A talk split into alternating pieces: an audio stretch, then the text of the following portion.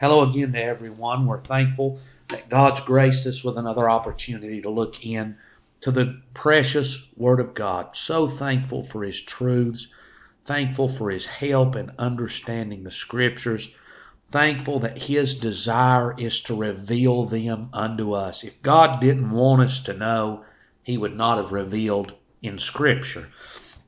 So God help us to have that desire in our heart to want to dig in and understand more of that word. It's not a vain thing. It's your life. It's what Moses said in Deuteronomy. So we're in 2 Kings chapter 2. We've saw Elijah and Elisha. Um, we've seen them coming down uh, really backwards to the way that the children of Israel came. And they came and crossed over Jordan. And last time we saw Elijah ask him, What would you have before I'm taken away? And Elisha asks for that firstborn portion, that double portion of the Spirit be upon me. So uh, that's his request, and you think about think about the depths of that request now, as Elijah has been uh, by every, uh, really even through history, one of the most powerful men in outward displays of the glory of God that ever lived on the face of the earth. We've seen him call down fire out of heaven and devour a sacrifice covered in water. We've seen him call down fire and it consume a hundred men with their captains. We've seen this man pray and the heavens be shut for three and a half years. And we've seen this man do what's never been done before in Scripture to this point, but bring to life a boy that had died. So you talk about a man with power that God bore witness mightily. And you talk about that now. You look at the day and hour that he was in, and what a dark day that it was. God called a man to fight and combat that. That man was Elijah. And so Elisha says, I want double what you've got. Boy, that's a desire and a right desire to have. God help us to always desire to have more because God's got it. He can give. God help us to hunger and thirst after righteousness. However hungry I am, I believe He can fill me.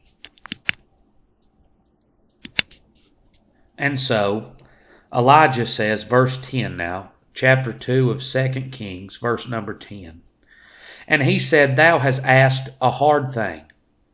Nevertheless, if thou see me when I am taken from thee, it shall be so unto thee. But if not, it shall not be so. So he says, You can have what you've requested. This is not an easy thing. And boy, he's not kidding. It's not Elijah's to give. If he had said, I want your mantle, Elijah could have given that to him. If he'd have said, I want to inherit what's yours, which Elijah probably didn't have anything, but Elijah could have given that to him. But a portion of the Spirit, that's not Elijah's to give. But we do know this, that this was the purpose of God that Elisha be here. Because when Elisha was out plowing the field, and he was following along in his father and mother's footsteps out there, being a farmer. God said to Elijah, You go anoint him. He's going to be the prophet in your room. So you, you could easily take this scripture right here and say, Well, see, it was Elisha following uh, Elijah that made him to be the prophet. And you could make it about works. But you got to remember that the call of God came to Elisha back when he was in his own field. And that's where Elisha would have still been had Elijah not came by by the direction of God himself. Elijah didn't pick out Elisha to be his follower, but God said, You go and anoint him. He's going to be the one that follows in your footsteps. Elijah, when you step out of this world, he's going to take it up and go after you. And so, uh, he says, If thou see me when I'm taken from thee, it shall be so. But if not, it shall not be so. So there he is. He says, You're going to have to be here. You're going to have to stay with me. You're not going to be able to leave and have the blessing of the power of God on your life. You're not going to be able to divert from the Word of God and God be able to bless and use you. You're not going to be able, and you know, we've got directions, even in the New Testament, that we can disqualify ourselves by the way that we live, by decisions we make, from being a, a preacher of the gospel, from being a, a deacon of the church, even, that, that we can make decisions in our life that would disqualify us from the scriptural requirements that we have in order to meet that. Well, we can also, by our life, destroy what influence that God could have through us by the way that we live. We're in a battle and a warfare and a struggle day by day with our flesh. And yea, woe unto the world for offenses, for offenses must come. But woe to the man by whom they come. Just because people are going to be deceived, just because a multitude aren't going to believe, just because there's going to be offenses and stumblings, that don't mean I ought to be one to cause somebody to stumble. So may God help us, everyone, to not give somebody a cause of stumbling or to throw a stick in front of them. God forbid. And it came to pass, as they still went on and talked, that behold, there appeared a chariot of fire and horses of fire, and parted them both asunder, and Elijah went up by a whirlwind into heaven. And Elisha saw it, and he cried, My father, my father, the chariot of Israel, and the horsemen thereof. And he saw him no more. And he took hold of his own clothes and rent them in two pieces. So, and I don't think I'm going to miss one here. I believe this is all of them that we see that are taken out of this world in a manner like this. We know that uh, Enoch walked with God and he was not, for God took him. That's the word of God. We know that Moses, God took him they never, they never knew where his body was. And Elijah's going to be one they're going to carry out. Now, Elisha's not going to leave here in this manner. They're going to bury him, and there's a purpose for that as well. But Elijah is carried out of heaven by a chariot and horses of fire. What an amazing picture we've got. And we'll talk more about that in a minute. But his body's going to be carried out of this world by God, just as Moses's, just as Enoch's, but it's worth saying this as well that Moses and Elijah are the two that you see on the Mount of Transfiguration. That God took their bodies out, and I'm not, not in the least bit. We know Moses was sinful because God wouldn't let him go in because of his sin and disobedience to the commandment of God. We know that Elisha was sin or Elijah was sinful because he ran scared from Jezebel and ran away and said, Just let me die and go on. So that it wasn't that their flesh was some good thing that God allowed it to go, but there was a purpose in God doing it this way so that these men, they were going to appear later conversing with Jesus on the Mount of Transfiguration. They weren't dead. Were they? If they were dead, how could they have appeared there? But their bodies were gone. And you know, you think, well, they were recognized because it looked like them. Well, how would Peter, James, and John have known what Moses looked like?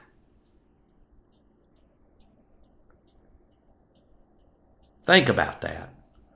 They weren't recognized by their natural fleshly looks but by the illumination of God, by the words that they spoke, there they were, and there they were recognized. And what they conversed with Jesus about was about his decease that he should accomplish. You know what Moses and the prophets all through the Old Testament spoke about? They revealed the decease, the exodus that Jesus was going to bring to pass and accomplish at Jerusalem.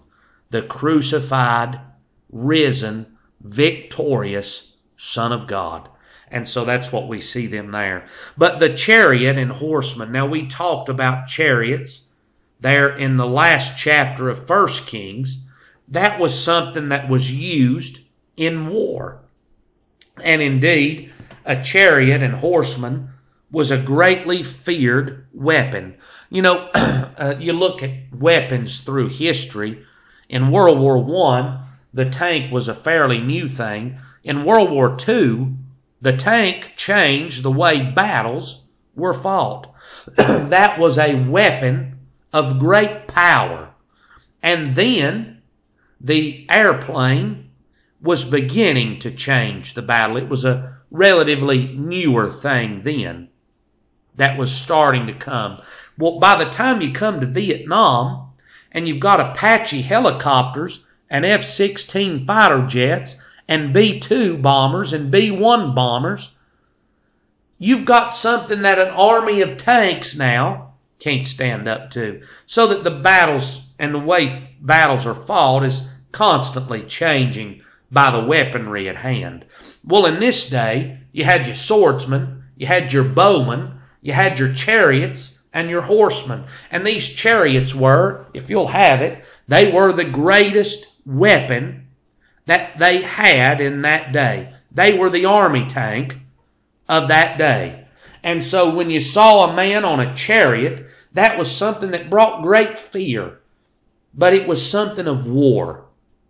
And Elisha saw it in verse 12, and he cried, My father, my father, the chariot of Israel, and the horsemen thereof. So the very chariot of Israel and the horsemen thereof is what he proclaimed. And remember that statement. We're going to see that again at the end of Elisha's life as well. But you think about the picture there. Elijah was the very means that God used to combat and do battle with the idolatry of Israel in that day.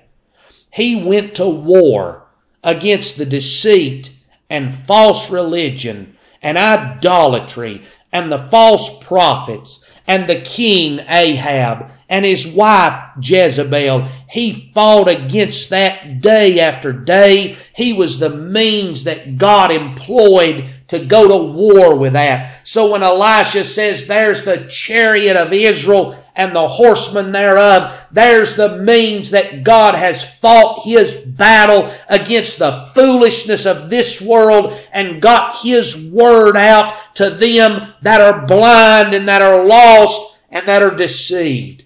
This is the means that God is using to spread his precious word. How wonderful that that is.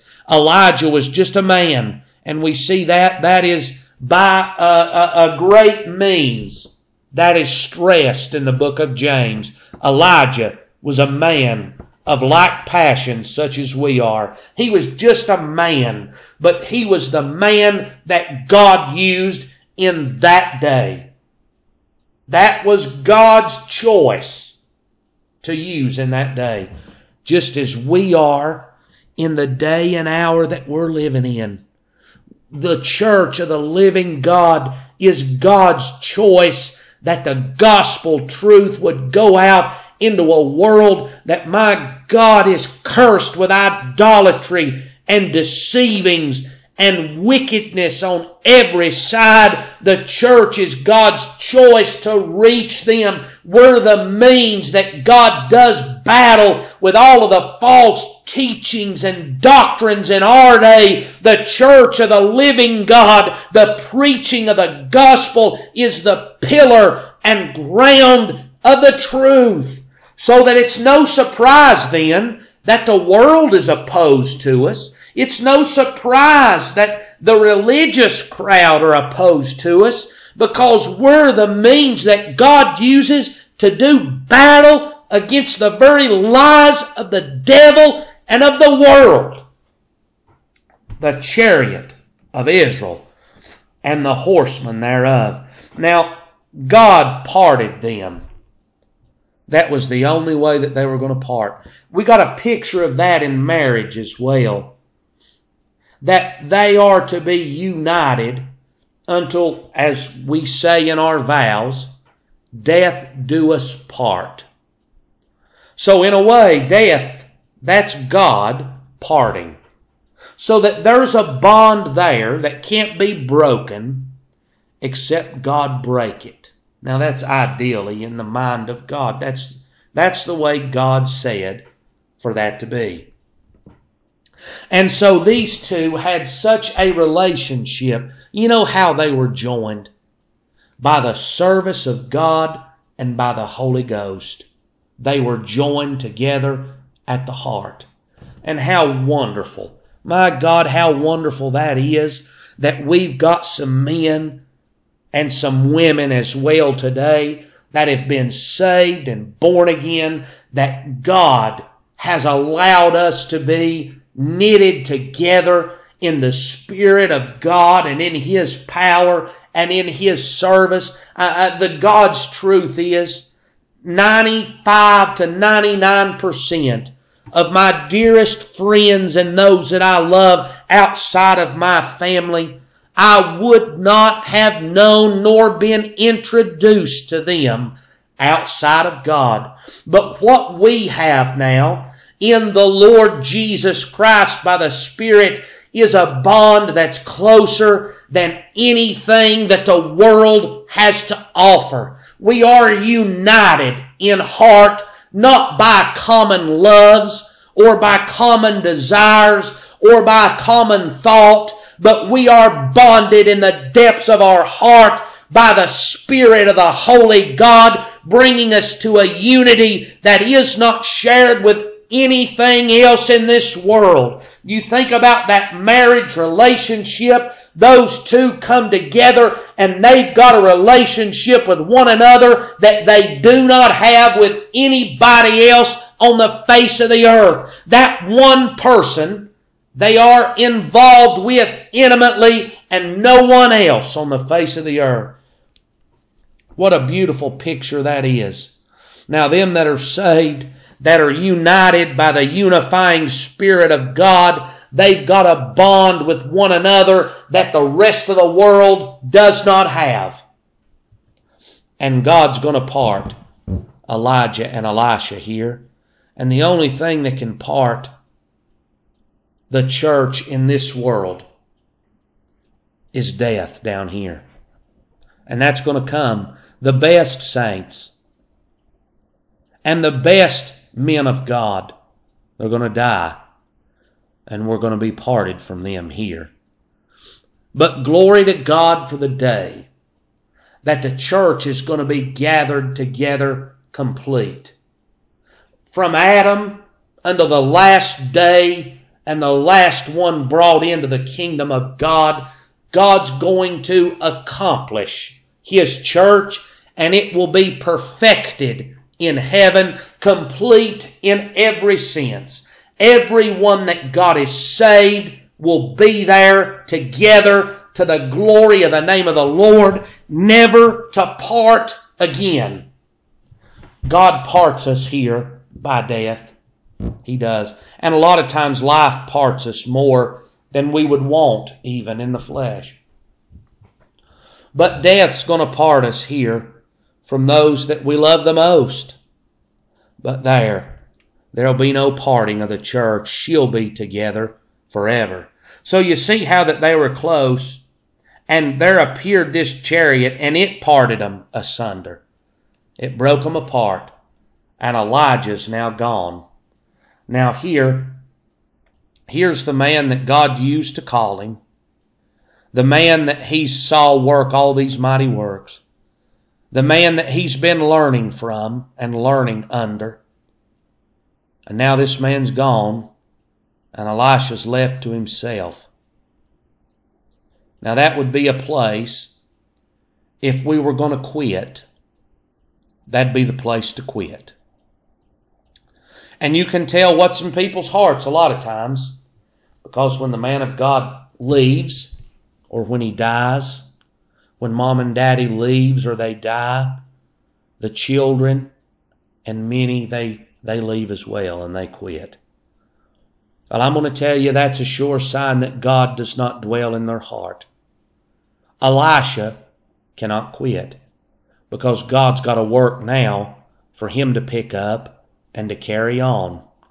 Our mentors and those that God used to speak to us, those that God used to teach us, God's going to take them one day and we're going to be left.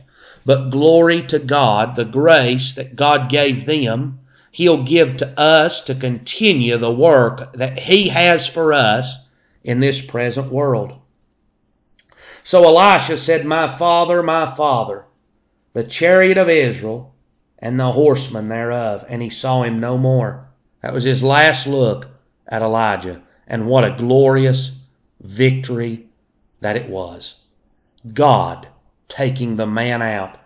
And so remember now that 50 of the sons of the prophets, they had come out in verse 7 and they stood afar off. So they're standing by Jordan on the other side. They didn't cross over, but they're standing there and they're watching this from a distance.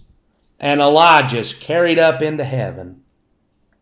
And Elisha saw it. He cries. And in the last part of verse 12, he took hold of his own clothes and rent them in two pieces. He took up also the mantle of Elijah that fell from him, and went back and stood by the bank of Jordan. So he rips his clothes in two pieces, and God took Elijah out of here. And whether the mantle fell to the ground, whether it fell from heaven as Elijah was being carried out, I don't know how that happened. But the mantle was left there. Elijah's mantle was still there. He had left something behind that could be a benefit. Now I realize here it's just a mantle. But you know, our lives, by the grace of God working in us, we can leave something behind and God help us to do so. Peter said, I'm about to leave here in 2 Peter. He said, I realize my decease is coming. God's revealed that to me. I'd like to write you a letter, stir up your pure minds by way of remembrance so that when I'm gone, you can look back and remember these things that I've taught you. God help us to teach the truth. We can leave something behind that'll be a help to somebody and not a hindrance. A lot of false doctrine and teaching today, that's not a help to people. When the truth comes, it's a hindrance. It keeps them from believing the truth. God forbid that we leave that behind. And so he took his clothes and rent them in two. He's laying down what he was. He's going to take up this office of the Lord. He took up the mantle of Elijah that fell from him and went back and stood by the bank of Jordan. And he took the mantle of Elijah that fell from him and smote the waters and said, Where is the Lord God of Elisha, Elijah? And when he had smitten the waters, they parted hither and thither, and Elisha went over. Now, I realize the way this sounds, sounds derogatory, sounds like Elisha don't believe. But I believe we know enough about the man by this point to know that Elisha certainly believed, and he wasn't being irreverent in calling on this. But he says, God, you've promised, you've called, now you prove that this is you. Because Elisha can't part the water. Absolutely not. He's calling on God to do His work and to prove who He is. Now, there's nothing wrong with that. If I'm called of God to preach, then God help. I ought to be able to say, God, you've called me, you help me. Those that are saved, that God has saved and called into the church, they ought to be able to say, God, give me of your spirit and let me testify and prove that you've called me. It's God that's doing the work. It's Him that's doing the calling. Certainly we could do that. Elisha says, God, where, where are you at? Now prove yourself. Come and prove yourself. And he smites the water, just like Elijah did, and the waters parted. And when the sons of the prophets, now hear those 50 sons of the prophets that came out to watch, which were to view at Jericho, saw him, they said, The spirit of Elijah doth rest on Elisha. And they came and bowed themselves to the ground before him. So, what this was, they saw and witnessed, and their witness could then go and be heard around the country that Elijah's gone, but God's going to work through Elisha now. Ain't that good that God leaves a testimony of that? When Moses was going to die, God had Moses say Joshua is the next man that God's chosen. You need to follow him. So that God left this testimony so that when the end came, the people wouldn't be left without help. It's wonderful. Thank God for it. Now God bore witness by the parting of the water. It wasn't Elisha that done that. God did that. And it was God saying, this is my man that I've chosen to take up the work and the mantle of Elijah and continue it in Israel as I see fit.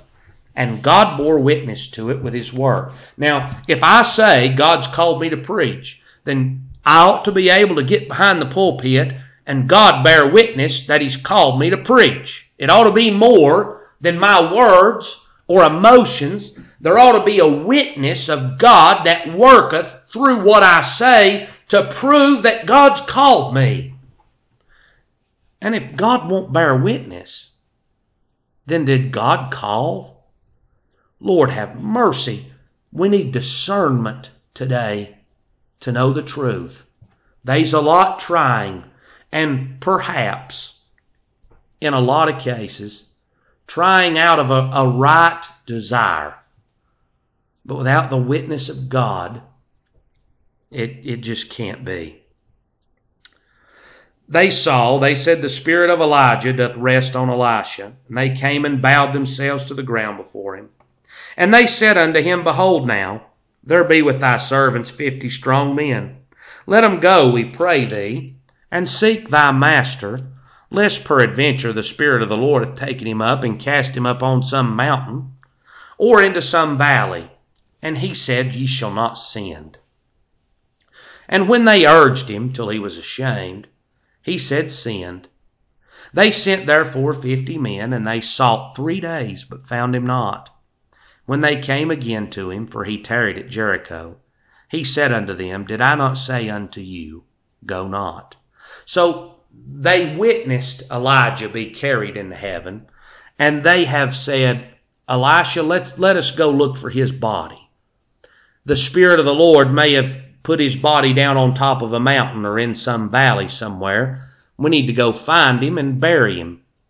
Now, Elisha says no, there's no sense in going. Elisha knew what had happened. He knew that God didn't leave his body, but it had more than likely burned it up. He was cremated as God called him into glory by the chariot of fire. But either way, that body was gone. God took that just as he did Enoch, just as he did Moses's.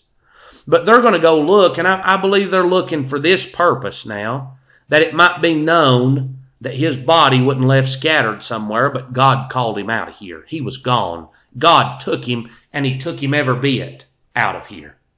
So they went and looked.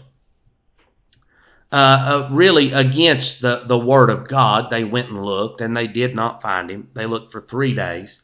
So that I believe you could safely say, had Elijah's body been there, they would have found it but they did not find his body. And the men of the city said unto Elisha, Behold, I pray thee, the situation of this city is pleasant, as my Lord seeth, but the water is naught, and the ground barren. So he, they say to Elisha now, Elisha is now the man of God. His role has changed. Elijah's gone, and Elisha has stepped right in. Ain't it wonderful that God equips a man that he didn't have to, to think on it or work on it for 10 years in order for him to be there. But God had him prepared and ready. And when the time come, the water parted. See, that's, it's not by the study of man. He didn't have to go to seminary for 20 years to learn how to preach. He was ready for the work because God was the one doing the work. Now, here they're going to come to him and say, Look, the city's doing good, and this is a nice place to live, but the water's bad, and the ground is barren. The water was poisonous, there was death in it. And he said, Bring me a new cruse and put salt therein. And they brought it to him. And he went forth unto the spring of waters, and cast the salt in there, and said, Thus saith the Lord, I have healed these waters. There shall not be thence any more death or barren land. So the waters were healed unto this day, according to the saying of Elisha, which he spake. So here's the first, I guess really the second, because he did part Jordan with the mantle of Elijah. Here they come, and the water's bad. Now, you think about what's going on, and you say, well, he put medicine in, and that's what cured it. But he took salt in a new cruse, and that's what he throwed in the water. Now, if you put salt in water, it's not something that's going to bring life. You can water your crops with salt water and it'll kill them. You can drink salt water and it'll make you sick and it'll make you dehydrated. It's the opposite. Salt is not good for water that you're going to use for life. And yet, that's what he does. And by doing this, it heals the water. See, God don't work in means that makes sense to man. God's working in means that brings glory to him and to him alone. If he had thrown in something that had power to heal the waters and the waters were healed, then it would have been that that got the glory and not God. You see that? But by throwing in salt, this is evidence that God has done a work. And Elijah, Elisha says, the waters are healed. There shall not from thence any more death or barren land. Now, this was, and I, I realize this, that it's very much an estimate of when this was written. But my Bible says about 896, around that time, uh, 896 BC, that this was written, that this happened. And the end of this book of Kings, uh, my Bible says, was 590 so that this, this book of Kings was written, some would say, by Ezra. Uh, and it was at least after 590 when he wrote about Zedekiah being taken and slain, and possibly 70 years after that. But when he writes this, as this was written, and you know, this is not speaking of Elisha's day, but the day that this was written, so the waters were healed unto this day. So that 400 years or so after the fact, Ezra could go down to the spring down here at Jericho and the water's still good down there. What God does, God does forever. It didn't need to be undone and God's cure didn't wear off and people don't lose their salvation but what God does is eternal. I got saved one night, and I've never needed to be saved again. That salvation that I received from God's hand is going to do me till the day I die. And when I die, if I die before the Lord comes back, it's going to do me from then until the final day when God ends this place. And from the final day all through eternity, that one salvation is going to last me forevermore. And He didn't bring it the way I thought. It wouldn't go to the clean waters. It wouldn't coming out and striking a hand over. But He accomplished it through a suffering servant, the Son of God, the Lord Jesus Christ. And He brought it to me by the weakness of the preaching of the gospel. But my God, when He brought it, salvation is forevermore. Thank God for it. We'll stop there and pick up there next time. Hope you have a wonderful week. Pray for us.